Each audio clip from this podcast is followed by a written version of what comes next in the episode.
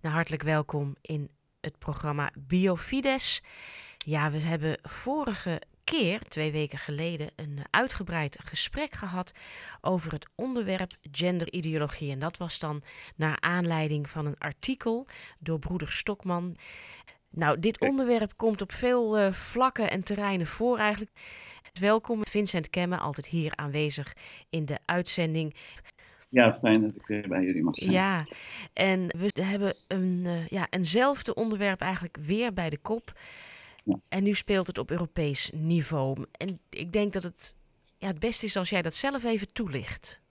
Ja, er is dus uh, sprake van een, uh, een, actualiteit die erin bestaat dat een verdrag van Istanbul, een conventie van Istanbul.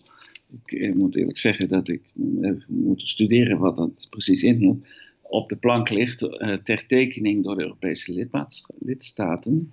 En die, die conventie die is eigenlijk geschreven voor de bescherming van uh, vrouwen en meisjes tegen geweld.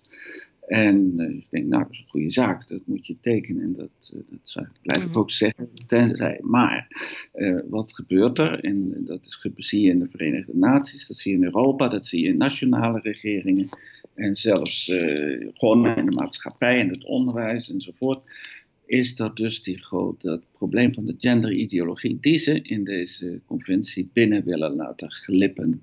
En dat betekent dat die tekst uh, dus, uh, laten we zeggen, ambigu is op zijn minst. Over wat men nu eigenlijk verstaat onder, onder geslacht, onder seksualiteit en onder gender. Mm er is dus een uh, petitie die rondgaat om tegen dat, uh, dat, die conventie te stemmen. Dat kun je vinden op stopgenderconvention.org. Stopgenderconvention in één woord.org. Mm -hmm. dan wil ik de mensen wel toe uitnodigen om die te tekenen. Het is een Europese petitie, voor, gaat over, opgezet door mensen uit heel Europa om toch hier even een halt toe te roepen en de Europarlementariërs of de Eurocommissarissen een signaal te geven. Dit gaat niet goed, want het gebruik van het, woord, woordgebruik in die, in conventie is zeer uh, ja, uh, onduidelijk. Men gebruikt het woord gender zoals dat heel populair is, alsof ons gevoel, onze beleving van onze mannelijke dan vrouwelijkheid los, helemaal los zou staan van de biologie. En dat is dus in de kortste samenvatting uh, van, uh, van, van die, dat hele genderdenken. En dat geeft al aan uh, dat, dat er problemen mee zijn, want je kunt heel moeilijk. Ik weet niet hoeveel luisteraars, er zullen misschien één of twee zijn die daar ook zich vragen over stellen, maar normaal gesproken zijn mannen mannen, ook in hun gevoel, in hun cultuur, in hun gedrag en vrouwen vrouwen. En daar is niks mis mee. Dat is altijd uh, de geschiedenis van de mensheid. Heeft altijd uh, met, dat, uh, met die binariteit, zoals men gespeeld. En dat is niet alleen maar puur een, een biologische kwestie, maar ook een, een culturele kwestie. ik kom bijvoorbeeld al door, ik mag misschien wat in detail treden, door verschillen in het vrouwelijke en mannelijk lichaam, maar ook lichaamsfuncties, bijvoorbeeld in termen van zwangerschap, baren, of werken, kost verdienen, beschermen. dat, dat niet alleen het lichaam, maar ook de, de, kleding, de rollen in de samenleving, uh, wat zeg maar verschillend zijn. Dat betekent helemaal niet dat de een beter is dan het ander. En uh, goed, het komt. Uh, broeder Stokman, de Vlaamse broeder-generaal van de Broeders van Liefde, had daar een artikel over geschreven die dat terugvoert op het, uh, op het feminisme van Simone de Beauvoir. Mm Waar vrouwen dan zich uh, waarschijnlijk om, de redenen voor zeer benadeeld uh, voelen. En er zijn ook dingen, het uurloon, als het uurloon van een vrouw lager is dan van een man voor hetzelfde werk, dan stel ik me ook vragen. Mm -hmm. hier hand. Ja, ja, ja. Dus er zijn wel problemen in de cultuur. En daar mag naar, moet naar gekeken worden. Maar om daarmee op een heel agressieve manier een andere een, een ideologie op te dringen waarbij gender nog slechts iets is in je hoofd. Enfin, dat komt dus ook in de politiek en de Europese politiek nu op de agenda. Ja, want eigenlijk om het heel even duidelijk te krijgen, die conventie, hè, dat verdrag, dat bestaat al een aantal jaar. En het is door een heel stel Europese landen reeds ondertekend. Maar nu wil dus de Europese Commissie dat als, nou ja, als eenheid als het ware uh, ondertekenen. En als ik het goed begrijp, is het verdrag zoals je het in eerste instantie ziet, tegen huiselijk geweld, uh, en vooral met name tegen huiselijk geweld uh, tegen vrouwen, opgesteld. Maar er zit dus eigenlijk van alles in verborgen. Ja, dus wat ik eens gedaan heb, is dat, dat verdrag op eh, de zoekfunctie te hanteren en het woord gender opzoeken. En dan zie je inderdaad dat men een heel merkwaardige definitie heeft van. Dus daar wordt onder verstaan de maatschappelijke rollen gedragen activiteiten in de maatschappij. En dat dat, dat kan nog zo zijn, maar dan het einde van het liedje is, en dat is wel het meest venijnige zinnetje, vind ik, is dat het verslag uh, tot doel heeft om tradities die gebaseerd zijn op stereotype genderrollen, vaderschap, moederschap, denk ik mhm. dan bijvoorbeeld aan, uh, om die tradities uit te roeien. Oh, dus. Dus, dus, dat is geen, geen kleinigheid, hè? Nee. Uh, nou, dan denk ik eigenlijk van ja, ik ben, uh, afgezien van dat ik bioloog ben, en, en denk van nou, dus moeten we de biologie ook uitroeien? Of moeten we uh, bijvoorbeeld de Joodse, christelijke en islamitische traditie uitroeien, die ook een onderscheid maken, geen dis negatieve discriminatie, maar een onderscheid maken tussen man en vrouw. En uh, nou ja, daar komt dus, dus nogal wat bij kijken. Als men, ja, ja de drie monotheïstische godsdiensten zou willen uitroeien. Ik weet niet of ze het zo bedoelen, maar of ze dat, bedacht hebben toen ze het schreven. Maar er is dus een, uh, en het hele document roept dus op tot uh, in het onderwijs en in, uh, maar ook verplichtingen. En moet vanuit een genderperspectief. Ik vind het ook wat paradoxaal. Van de ene kant, dus de basis van het verdrag is prima en en namelijk dat je, dat je je richt tegen geweld, tegen wat we vroeger noemden, dat mag je ook niet meer zeggen geloof ik, het zwakke geslacht.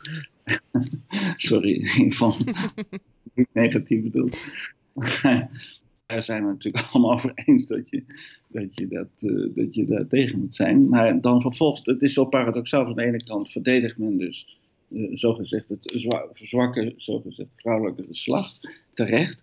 En uh, van de andere kant wil men het verschil eigenlijk uitroeien tussen die twee geslachten en eigenlijk ontkennen. En, en dan vervolgens mechanismen, maatregelen, staat er. Hè?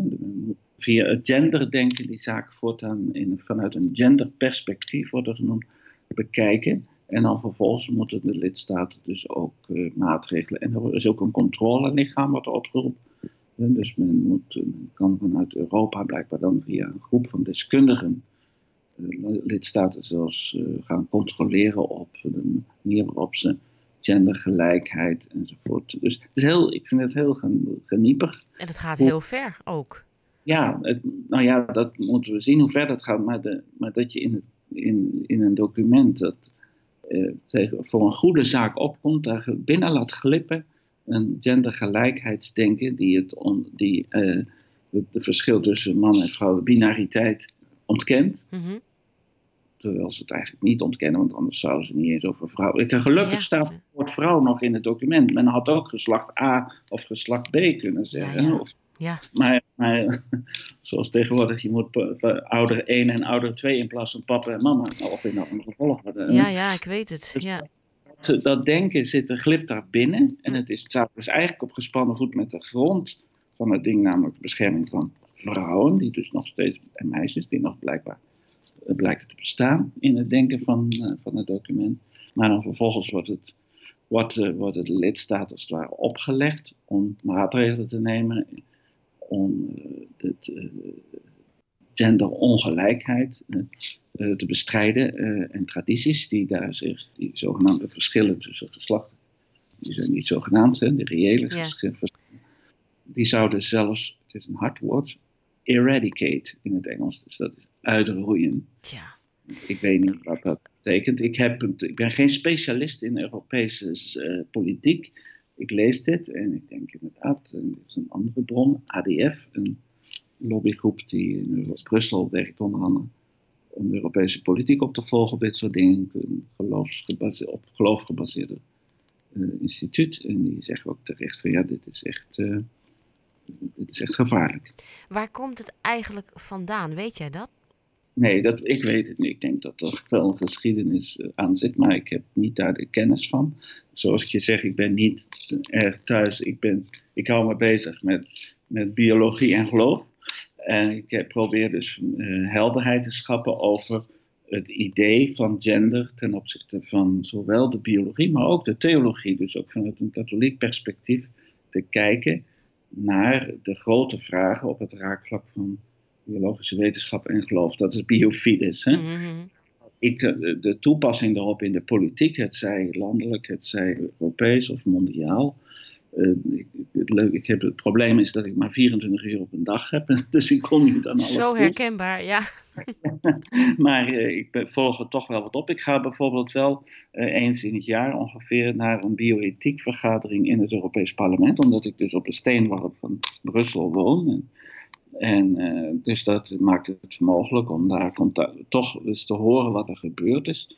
En daar dan misschien ook een keer mijn stem te verheffen. Maar dat, dat gebeurt ook wel. Maar goed, men, men, moet niet verwachten dat, dat er nu opeens dat heel veel zoden aan de tijd zit. Maar het is natuurlijk wel heel belangrijk dat ze die, die uh, Europese politiek in de gaten houden. Ook omdat die zo ver afstaat van de nationale politiek. En men daar eigenlijk niet zo veel ja. over leest aan de ene kant, eh, dat zeg je, hij lijkt ver af te staan van de nationale politiek. Maar uh, ik weet ook wel uit andere bronnen dat juist die Europese politiek heel veel invloed heeft op de nationale wetgeving.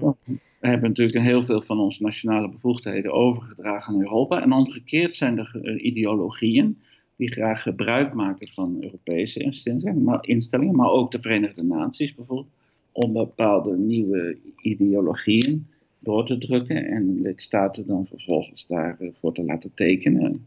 En dan, dan zou het zeg maar verplicht zijn opeens, mondiaal of, of in ieder geval op Europese schaal. Ja. En dat is dus niet, uh, en in die zin is er een grote afstand als ik tegen, ik woon in België, maar ik volg de, uh, het Nederlandse nieuws natuurlijk ook wel. En dan zie ik, ja, wat, wat, we houden ons toch bezig met allerlei bijna dorpsproblemen. Zou ik dan dom zeggen van hè, lokale, het zijn belangrijke problemen. Hè, dus uh, weet ik, het stikstofproblematiek in Nederland en zo. Dat is allemaal belangrijk. Hè, maar maar uh, tegelijkertijd uh, neem, ontneemt ons, denk ik, ik zeg dat als iemand, een Nederlander in het buitenland, ja. dat wel eens het zicht op wat er buiten de, de, de, de, de hekken van onze tuin gebeuren. En uh, de Europese, deze soort Europese ontwikkelingen staan niet voorop. Al, niet altijd voorop op de, op de agenda. Nee, nee, nee. Zou het ook niet uh, tijd zijn dat de kerk uh, zich hier duidelijk over uitspreekt? Nou, dat is niet alleen tijd, het is zelfs al gelukkig het geval dat het, hè, deze, deze paus bijvoorbeeld is absoluut tegen deze, heeft zeer felle, ze noemen hem altijd een milde, barmhartige paus, maar hij heeft over gender is die zeer categorisch, negatief dus, die, die ideologie. En uh, wat wij nu doen, en daar ben ik persoonlijk bij betrokken, is dat uh, ik heb, uh, werk dus heel veel met artsen, katholieke artsenorganisaties in België. Op het wereldschaal bestaat er dus een federatie van katholieke artsen, waar ik ook niet lid van ben, maar assisteer en adviseer. En omdat dat toevallig een Brusselse voor, arts nu voorzitter is van de Wereldfederatie Katholieke Artsen. En die, wij werken op dit moment aan een document in het kader van de vijf jaar Laudato Si. Laudato Si, de uh, encycliek van Paus Franciscus over de integrale ecologie. Ja. En dan denkt iedereen aan groene plantjes en diertjes. En, uh, maar nee, dat is ook, sluit ook in de humane ecologie, dus de ecologie van de mens. En daar moet je bij denken, bijvoorbeeld seksualiteit, man en vrouw zijn, het gezin, de voortplanting, uh, maar ook de gezondheidszorg. Dus dat is een heel breed onderwerp. Uh, maar ook de sociale vraagstukken, armoedevraagstukken, dus hum humane ecologie is een term die Benedictus XVI al geïntroduce heeft geïntroduceerd. -hmm. Die door Franciscus eigenlijk is uitgebouwd tot integrale ecologie en daar nog meer dan Benedictus deed. Die deed dat ook al maar nog explicieter ook de, de, de groene ecologie zeg maar, bijhaalde. Ja. Verantwoordelijkheid voor de planeet. En dat is een totaal pakket geworden dat terecht, denk ik, integrale ecologie heet. En waar de media misschien vooral de groene agenda uit opduikelen. Mhm. Maar dat wordt genderideologie, of de problemen rond de genderideologie, gewoon bij. wat we nu doen, waar we op dit moment voorbereiden, uh, is een tekst die in september, 1 september zou moeten verschijnen. Waarin uh, dus de, de genderproblematiek in het kader van vijf jaar Laudato Si en de zogenaamde uh, seizoen van de aarde. Dat, uh, dat is een, periode van 1 september tot 4 oktober elk jaar, sinds ja. nu voor het derde jaar. Dat, dat dus dit komend jaar willen we dus als Wereldfederatie van Katholieke Artsen een tekst over genderideologie publiceren, die dus over de hele wereld, naar alle medische mensen in de gezondheidszorg in de hele wereld zou gaan, om een, uh, een statement te maken over de genderideologie naar de, de, katholieke wereld van de gezondheidszorg. Zo, nou, dus ja. In het kader van een ecologie, in het kader van uh, de, de integrale ecologie, dus de agenda waar deze paus zo druk mee is, en waarmee, en terecht denk ik, want dat is echt een grote vraag. En, uh, dus dat is iets wat, je, wat ik persoonlijk mag doen nu, op dit moment begeleiden, dat proces. Die tekst is in voorbereiding. En uh, dat, ik ga die niet zelf schrijven. Daar zijn we iemand voor. En dat, uh, dat is dus wel, wel interessant om zoiets, zodat de kerk opnieuw, want we zijn een kerkelijke instelling, de katholieke artsen wereldwijd is een kerkelijke organisatie, met een kantoor in het Vaticaan. En uh, we moeten allemaal, uh, die petitie zou ik echt uh, wel aan willen bevelen. Ik zal misschien nog een keer. Ja. Ja, nou daar, daarmee zijn we eigenlijk ook wel aan het einde van het programma gekomen, Vincent. Het is altijd een onderwerp waar we langer over kunnen praten. Het is een beetje een herhaling van zetten, maar ik voel aankomen dat we het hier nog eens een keer over gaan hebben. Uh, maar dat is niet verkeerd. En uh, ja, ik wil je gewoon danken voor deze bijdrage. Ja, stopgenderconvention.org. Stopgenderconvention.org. Nou, heel veel dank. Graag gedaan. Dag. Ja, dat was Biofides. En uh, tot de volgende keer. Dag.